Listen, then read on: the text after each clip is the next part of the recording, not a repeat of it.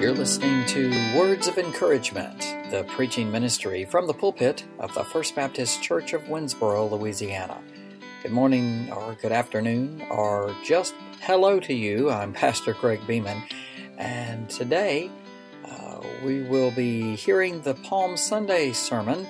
The title of the sermon for today is Where is the Hand of God? Have you ever wondered that? Maybe you've wondered that lately. Maybe you've wondered, what in the world is God doing? Why, where is He in all of this that is happening? Where is the hand of God? I hope that you'll be able to see His hand at work as we look at that topic today. Where is the hand of God? Today on Words of Encouragement.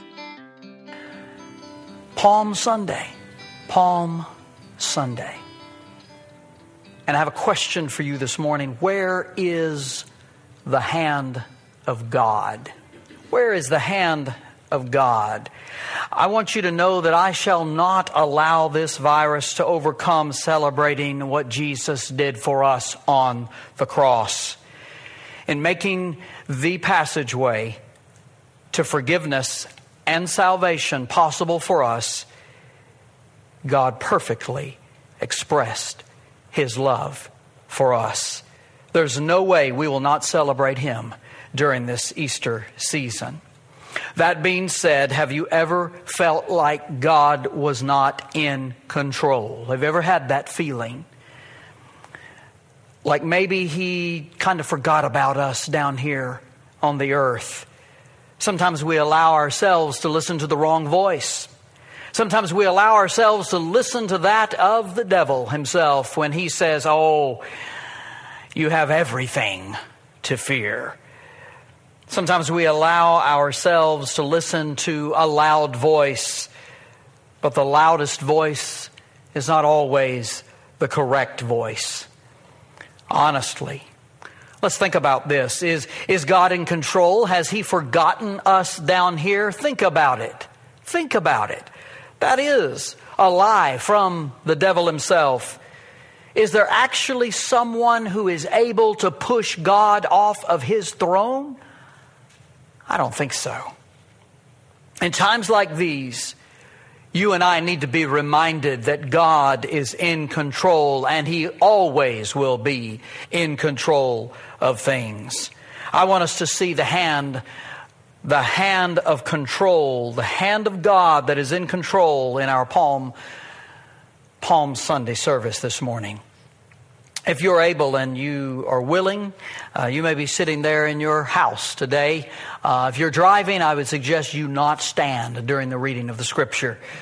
But if you are able and you're willing, would you stand in honor of the reading of the Word of God from Luke's Gospel, chapter 19, uh, verses 28 through 30? And I have the wrong scripture up there. That's okay. You listen uh, to me as I read. After he had said these things, he was going on ahead and going up to Jerusalem. When he approached Bethphage and Bethany near the mount which is called Olivet, he sent two of the disciples, saying, Go into the village ahead of you. There, as you enter, you will find a colt tied on which no one yet has ever sat. Untie it and bring it here. Bring it here. May God bless the reading of His Word. You may be seated this morning. Well, Jesus is speaking here, and what, what, what has just happened? Jesus has just given a talk on the proper use of money, and then he heads out to Jerusalem. When he gets near, he sends out two of his disciples to go and collect a colt. Look at verse 31. It says, If anyone asks you, Why are you untying it? you shall say, The Lord has need of it. Oh, okay. Well, now, I want you to see something here. I, I want you to notice something here that is very important. You're going to see the hand of God in this. Notice Jesus knows this colt is going to be there before they even go into the city. You might say, well, I mean, come on. Sure, certainly there were a lot of colts tied up somewhere in the city. I mean, my goodness, they just came across one and said, oh, well, we're just going to take it. No, this was a specific one. This was a specific colt here. And it's, it's, it's tied up there. And Jesus knows it's going to be there. He also knows that someone's going to ask, why are you taking this? There's comfort to be found in knowing that God knew this. Because you see, God's hand is in what is happening there. God, the hand of God is in control of what is going on. He knows this colt is there. He knows someone's going to ask, Why are you taking this colt? What are you doing? He knows this is going to happen before it even happens. Isn't it comforting to know that we have a God who knows what's going to happen before it happens? I can tell you today that I am thankful that we have a God who knows what's going to happen before it happens. Listen, the hand of God is right here. He's aware of what is going to happen before it happened, before this virus broke loose onto this earth and ran rampant among us. God knew it was going to happen. He knew it was going to happen. He is the all knowing one. There's a big biblical theological word, and the, that word is omniscient. It means all knowing, and that is our God. He is all knowing. He knows about all of this that is happening. Do you think this virus caught God off guard? No. He knew. And some would say, well, if he knew, preacher, then why didn't he stop it? I've asked that question myself. Why didn't he stop it? But I have to face some facts. I have to face some facts that come from the Word of God that God is God. I am me and you are you. Listen, we are not God. Isaiah wrote in chapter 55, verses 8 and 9, these words For my thoughts, capital M, talking about God Himself, for my thoughts are not your thoughts, nor are your ways my ways, declares the Lord. For as the heavens are higher than the earth, so are my ways higher than your ways, and my thoughts than your thoughts. We have a God who is bigger than all of this. We have a God who is bigger than you and bigger than me. And we have a God who knows what is happening. We have a God who is in control of this. We may, not, we may not understand it. We certainly do not like it. But God's ways are higher than ours. When will you and I learn to fully depend on God? You and I must learn to grasp the reality that we do not know everything, and we never will as long as we live on this earth. We are not going to understand everything. Somebody, I was just talking to someone today, and they said, Look, uh, I, I wish we could just figure all this out. And I said, Well, if we could figure all this out, why would we need God? Why would God exist? If we had the power on our own to figure everything out, there's no need for God. We are not God. Only God is God. God knows all. He is above all. He is in control of all. What is happening with us? What is happening with us? We've been given, we've been given time to stop. We've been given time to reflect on our lives. We've been given time to spend with our family, and I read somewhere today that some people are needing some help adjusting to being around their family so much because they've not done that before. They've gone to work all day, and now they're around their family all day, and it's a different world for them. But God is giving us an opportunity. He's giving us some time to think, to consider, to reflect on our own lives. Who are we? in relation to God? Who are we in relation in relationship in relation to this world that we're living in? Who are we? We've been given time to think about it, an opportunity to look at our own lives and to see where we stand with God. Take this opportunity, please. Take this opportunity to determine where you stand with the Lord. God has given each one of us a marvelous opportunity to stop our lives and to look for His hand in all that is happening. If we will look, we will find the hand of God at work. The hand of God was at work in, in, when the disciples went, went into town to get that colt. God's hand was at work. They went and they found the colt. What do you know? Because God was in control. Look for God's hand in all that is going on around you. That's what I want to challenge you to do today. Look for God's hand in everything that's happening around you right now. Take time to look for His hand, the hand of God. The second thing, the disciples see the hand of God. Look at verse 32. So those who were sent went away and found it just as he had told them. Well, go figure. Just as he had told them, there, there's going to be a colt. You're going to find it. You're going to need to untie it. And somebody's going to ask you about it. And that's what they found. Sure enough, they saw God's hand at work in the world. They saw the controlling hand of God at work. Don't you think that made them feel good? Don't you think that made them uh, to, to, to just trust in Him even more when they saw His hand at work in what was going on? Look at verses 33 and 34. As they were untying the colt, sure enough, there it is. Its owners said to them, Why are you untying the colt? Hey, Bubba, what you doing? That's our colt. Who, who, told you you could do this? Why are you doing this? In verse 34, they said, The Lord has need of it. And evidently, that was enough. That was the only answer that needed to be given at that time. We don't see anywhere where the, where the owners said, Hey, wait a minute, you're not, I don't care. I don't care who your Lord is. You're not taking our colt. Doesn't say that. Evidently, that was all they needed to say because that was what he told them to do. He said, Tell them the Lord has need of it. And they did. And they took the colt.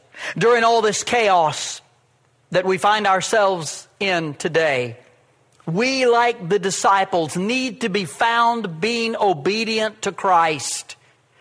We who believe need to be found being obedient to Christ. We need to be found trusting in God just as we were told to do. When others are panicking and buying up all the toilet paper, we, we need to be the people who are leaning on God. We need to be the ones leaning on God and being found obedient to Him. Do you know that in the New Testament in Acts, uh, the, the, the people of God, they, they shared with one another. They shared what they had with each other so that no one was found without something they needed. It's what we're doing as Christians. We're sharing with what we have. Just because we are told to stay at home does not mean we stop ministering to people. It does not mean that we cease to care for others. It does, does not mean that we cannot pick up the phone and call and check on others and pray with them. Do you realize how much that would mean to someone who's at home alone? To call them up and say, Hey, can I pray with you? Is there something in particular that I could talk to the Lord about for you? What a privilege it is to be able to pray for someone else. Some of the most meaningful and helpful times for me and others is when I have the opportunity to pray with them. There's comfort in prayer because you're talking to the Lord, the King of the universe. People in this world need to be able to see the hand of God in His people. They need to see the, the obedience of His people lived out in this world, especially now. Do you realize many of you looked at, many of you uh, who live in Winnsboro, you take the Franklin Sun and you saw that the, there was a 24 hour time of prayer uh, that was done uh, from, from noon one day to noon the next. Uh, there have been other outreaches of prayer happening, people on, the, on Facebook praying. People need to see this. People need to see the people of God living out their faith. They need to see people of God being obedient to God. How do they see His hand at work? Through your obedience, my obedience, through our faithfulness in prayer, our faithfulness in the study of His Word, and the outreach that we do when we share the love of God with others. That outreach, that loving your neighbor needs to continue. Continue to check up on one another. Being obedient to God in that act will show others that God's hand is upon you. It will show others that you're being obedient to God. They need to see that. They need to see that. So, my second question is Can others see God at work in your obedience? Can other people see God at work in your obedience to Him? The, the third thing, the disciples and the people, they praise Jesus. Look at verse 35. They brought it to Jesus. They brought this colt and they threw their coats on the colt and put Jesus on it. They helped him up. They got him on, on the colt. So he's sitting on this colt. Look at verse 36. And he was going, as he was going, they were spreading their coats on the road. They were treating him like the king that he is. Look at verses 37 and 38.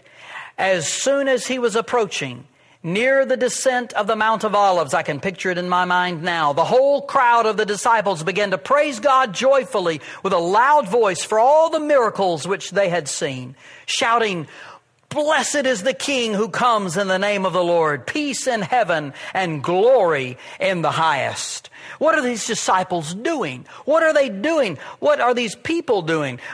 They're praising God and they're doing it with a loud voice. In a world that needed to hear about Jesus, they were shouting with a loud voice about Jesus. They were being obedient. They were crying out to the people about Jesus. They were talking, they were shouting, they were sharing in a loud voice. This world needs to hear about Jesus. Where do we come in? Where do we fit in to this praising of the King during this Easter season? Where do we fit in? Where are our loud voices? Where are our voices of care and concern for others? Where are the voices of love and of the gospel? Can people find those voices crying out from us?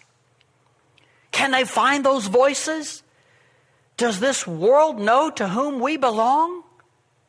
Do they know? Are they hearing the hope in Christ from us, from you, from me? Look at verse 39. Some of the Pharisees in the crowd said to him, Teacher, rebuke your disciples. Now, we probably could have made it all the way through the sermon without having to bring the, up the Pharisees. Could, probably could have had this passage of Scripture without the Pharisees. The Pharisees were the, religious people of that day, but they did not believe that Jesus was the Messiah. And so they kind of talked down to Jesus, and they didn't like him saying a lot of what he said, and they didn't like the fact that, they, that he was getting more followers than they were. I mean, they, they had issues with Jesus. Well, here they are. They said, Rebuke your disciples, teacher. You need to stop that. They're saying stuff that they don't need to be saying about you. They didn't like the loud voices talking about who Jesus is. In essence, what they're doing is telling Jesus to tell his disciples to just shut their mouths. Stop them from talking. Stop them from saying all of this. But look at verse 40. But Jesus answered, I tell you, if these become silent, the stones will cry out. Let me plead with you to not be a silent Christian. Do not be a silent Christian. Do not put the rocks in a position to have to be used by God. Be the voice. Be the voice of a child of God Be the voice that speaks about Jesus. Be the voice that speaks in a loud voice about who He is. Stand up, praise Jesus for who He is. Your loud voice may not be one like mine right now, a loud voice, a literal loud voice. Your loud voice may come in a different form. Your loud voice may come through a podcast, a lovingly phrased post, God directed post on Facebook, a letter to someone, or even a blog post.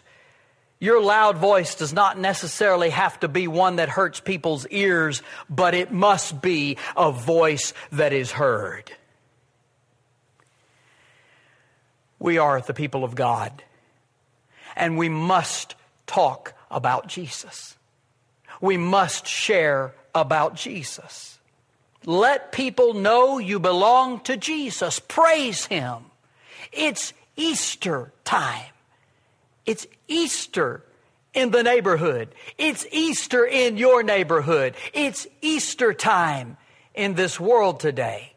And the people of God must be the ones who stand up and talk about Jesus. Look for God's hand. Look for God's hand in all that is going on around you. Take time and look for it. Can others see God in your obedience to Him?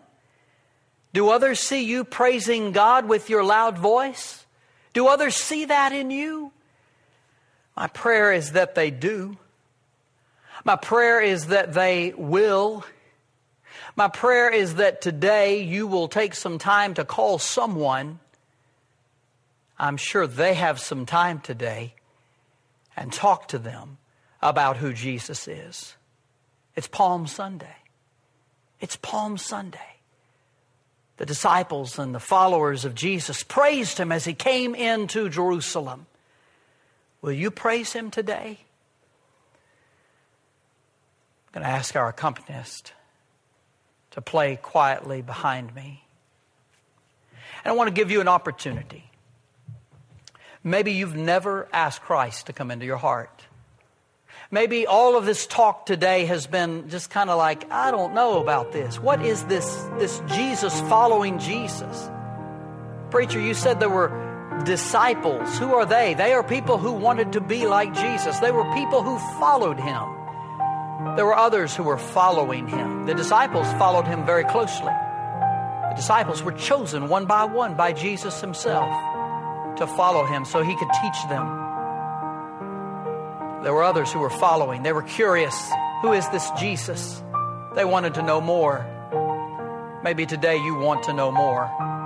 Maybe today you want to give your heart to Him, to allow Him to be in charge of your life, to ask Him to come into your heart, to forgive you of your sins, and to be in charge of your life. Maybe today, this at this time, you'd like to give your heart to Him. Why put it off any longer? I'm going to I'm going to voice a prayer. And I'm going to say some words. They're not magic. You don't have to say them specifically in the order that I say them or how I say them, but you must express to God what you want Him to do, what you desire of Him. If you want to have Him in your heart, to have His Son Jesus living in your heart, then if you if you would just repeat these words after me. I'm going to bow my head, and as I pray, would you just repeat these words? Dear Heavenly Father, I have sinned against you. I have done things that are not pleasing to you. I am sorry for that. Will you forgive me and come into my heart? And be in charge of my life? If you pray that prayer, again, nothing special about the words, but if you desire in your heart that Jesus come into your heart and to forgive you and forgive you of your sins, if you desire that God be in control of your life, if you prayed that prayer and you said something like that to him, then friend, you Jesus came into your heart. Your sins have been forgiven and you're, you are beginning a new life. The Bible says you're a new creature. a new creature, a new creation in Christ. We want to help you along that walk with Christ. We have a telephone number you can call. You can call 318 435 4359. Or you can even email us. You can write this down. Email us at fbcwboro at gmail.com. That information will be below this video as you're watching it. You'll find that. You'll be able to email us. We want to, we want to get in contact with you. We want to know if you have begun a walk with Christ. Maybe you're here this morning and you're thinking, well, I just don't know about this. I've got questions. You can contact us through that same email. Ask us to know more about Jesus and what it means to have a relationship with Him. Maybe you're listening to this to this point and you're thinking, you know what? I just need somebody to pray. I just need somebody to pray with me. I have a telephone number that you can call, and these are trained people that you can that you can talk to. They're chaplains. If you're ready to write this down, it's 1 800 410 3492. That's 1 800 410 3492. And there will be a chaplain on the other end of that phone, and they can talk with you and pray with you. We'll do the same. But if you can't get through to us, you can call that number. We want you to know that God loves you. He cares for you. He knows your name. He knows where you live. He knows how you're feeling right at this very moment. And He wants you to know that He cares. Dear Heavenly Father, I thank you for loving us. I thank you for caring for us. I thank you so much for giving your Son, Jesus, to die on the cross for us, to make the passageway possible for us to have salvation, eternal life with you, for us to have our sins forgiven, so that we may have a relationship with you. Father, we thank you for who you are and for what you've done. We ask these things in Jesus' name. Amen and amen. We hope you'll join us uh, next week. We'll be here. You'll be able to find the link, and you'll be able to join us again here at the First Baptist Church of Winnsboro. I'm Pastor Craig Beeman, and remember, I'm praying for you. Thank you for listening to Words of Encouragement. We hope that this word has been a word of encouragement for you today. I'm Pastor Craig Beeman, and I do want to remind you that we are praying for you as we all are in kind of the same boat, I guess you could say. Uh, but uh, just stay in the boat, uh, keep on clinging to the Lord. Uh, he is all we have, and He's all we've ever had. And so some of us are realizing that, some of us are figuring that out. Uh, I hope that you are doing well. Uh, listen, if you do need to talk to someone, if you do need to talk to someone, you can call this number 1 800 410 3492. That's 1 800 410 3492. And you'll find a uh, chaplain on the other end of the telephone who can talk to you and help you Please do that. Remember, you matter to God and to us at the First Baptist Church of Winnsboro.